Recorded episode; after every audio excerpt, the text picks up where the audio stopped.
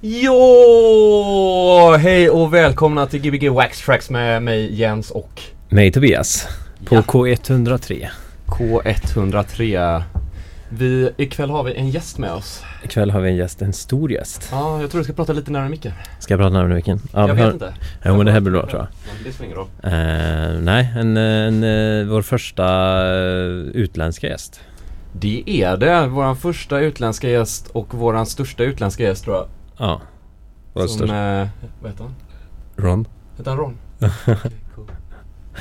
Han ska spela strax, vi ska sätta på lite musik bara, så kommer Ron på, vi har snackat lite. Yes. Så, GBG Wax Trax K103 with your host Tobias and Jens. Yes.